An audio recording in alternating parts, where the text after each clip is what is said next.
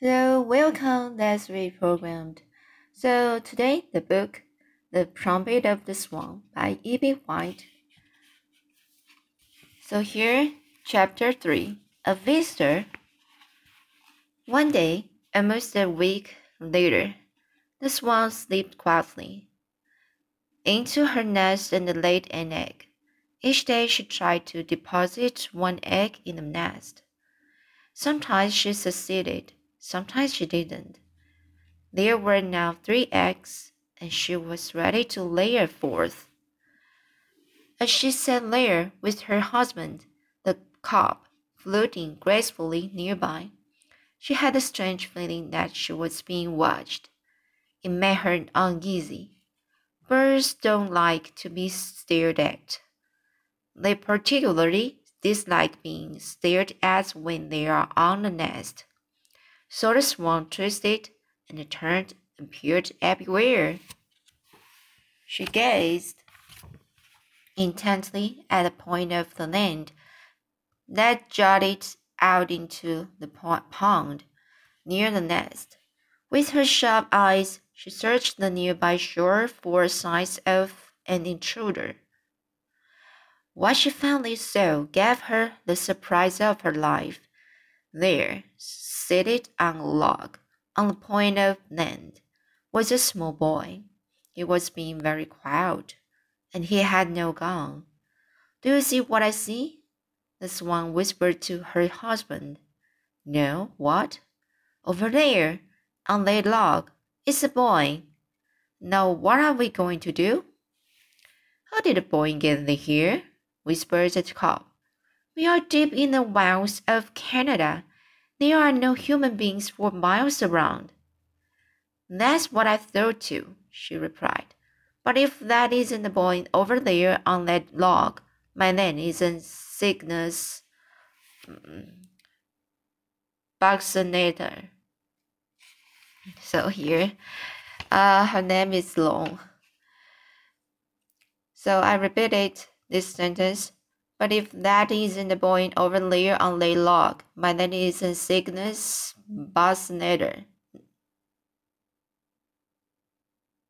The cob was furious. I didn't fly all the way north into Canada to get involved with the boy, he said. We came here to this idyllic, idyllic spot. So here, I repeat it. We came here to this idyllic spot. This, I sorry. Um, we came here to this idyllic spot, this remote little hideaway, so we could enjoy some well deserved deserved privacy. Well deserved privacy. Well, said his wife, I'm sorry to see the boy too, but I must say he's behaving himself. He sees us, but he is not throwing stones throwing stones. He is not throwing stones. He's not throwing sticks. He's not messing around. He's simply observing. I do not wish to be observed, complained the cob. I did not travel all this immense distance into the heart of Canada to be observed. Furthermore, I don't want you to be observed except by me. You are laying an egg. That is, I hope you are, and you are entitled to privacy.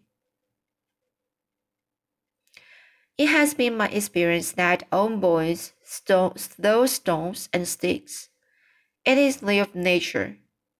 I'm going over and strike that boy with my powerful wing, and he will think he has been hit with the billy club. I will knock him cold. No, just wait a minute, said the swan. There's no use starting a fight. This boy is not bothering me at the moment. He's not bothering you either. But how did he get here? said the cob, who was no longer talking in a whisper but was beginning to shout. How did he get here? Boys can fly, and there are not laws in this part of the of Canada. We are fifty miles from the nearest highway. Maybe he's lost, said the swan. Maybe he's starving to death. Maybe he wants to rob the nest and eat the eggs, but I doubt it. He doesn't look hungry.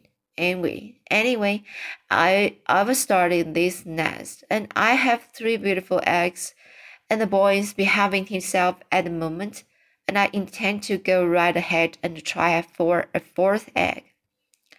Good luck, my love, said the cob. I shall be here at your side and defend you if anything happens. Lay the egg.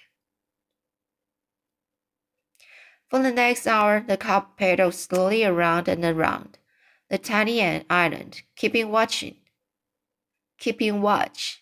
His wife remained quietly on the nest. Sam sat on his log, hardly moving a muscle. He was spellbound at the sight of the swans. They were the biggest water birds he had ever seen. He had heard this trumpeting and had searched the woods and swamps until he had uh, he had found the pond and located the nest. Sam knew enough about birds to know that these were trumpeters. Sam always felt happy when he was in a wild place among wild creatures. Sitting on his log, watching the swans, he had the same food. Sorry, so he had the same good feeling some people get when they are sitting in church. After he had watched for an hour, Sam got up. He walked slowly and quietly away, putting one foot straight ahead of the other. Indian vision, hardly making a sound. The swans watched him go. When the female left the nest, she turned and looked back. There, lying sadly in the soft feathers at the bottom of the nest, was the fourth egg. The cob waddled, waddled sorry, so the cob waddled out onto the onto the island and looked in the nest. A masterpiece, he said, an egg of supreme beauty and perfect proportions. I would say that that egg is almost five inches in length. His wife was pleased. When the swan had laid five eggs, she felt satisfied. She gazed at them proudly. Then she settled herself on the nest to keep her eggs warm. Carefully, she reached down with her bill and poked each egg until it was in just the right spot to receive the heat from her body. The cob cruised around close by to keep her company and protect her from enemies. He knew that a fox prowled somewhere in the woods. He had heard him barking on nights when the hunting was good. Days passed, and still the swan sat quietly on the fine eggs. Nights passed. She sat and sat, giving her warmth to the eggs. No one disturbed her. Nobody was gone. The sorry, so the boy was gone. Perhaps he would never come back. Inside of each egg, something was happening that she couldn't see a little swan was taking shape. As the weeks went by, the days grew longer, the nights grew shorter. When a rainy day came, the swan just sat still and let it rain. My dear, said her husband, the cob, one afternoon, do you never find your, your duties onerous or irksome? Do you never tired of sitting in one place and in one position covering the eggs with no divergence, no pleasures, no escape, escapes or cabbers. Do you never suffer from boredom? No, replied his wife, not really. Isn't it uncomfortable to sit on eggs? Yes, it is, replied the wife, but I can put up with a certain amount of discomfort for the sake of bringing young swans into the world. Do you know how many more days you must sit? he asked. Haven't any idea, she said.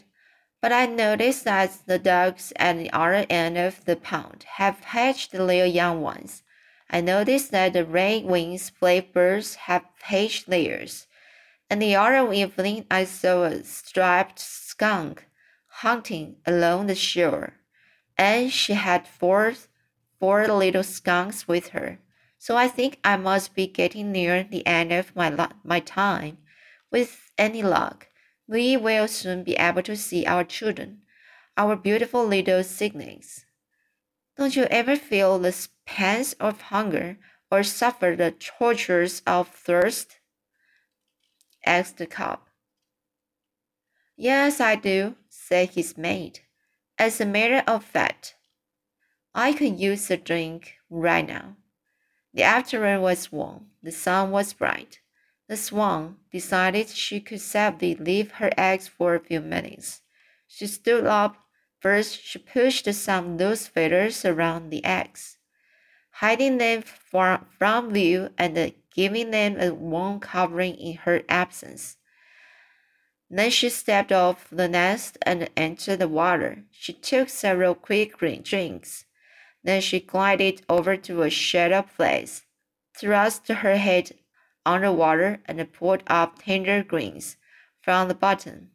She next took a bath by to tossing water over herself. Then she waddled out onto a grassy bank and stood there cleaning her feathers. So here the story, and I will try to read the, following next time. And uh, sorry for my um uh not so fluently my English in speaking. So here, I think that um, the speaking needs to so fluently. Uh, I need to do more practice, but I seldom do it loudly because I have no much strength to speak loudly. And here, uh, anyway, I will try to let again next time. See you.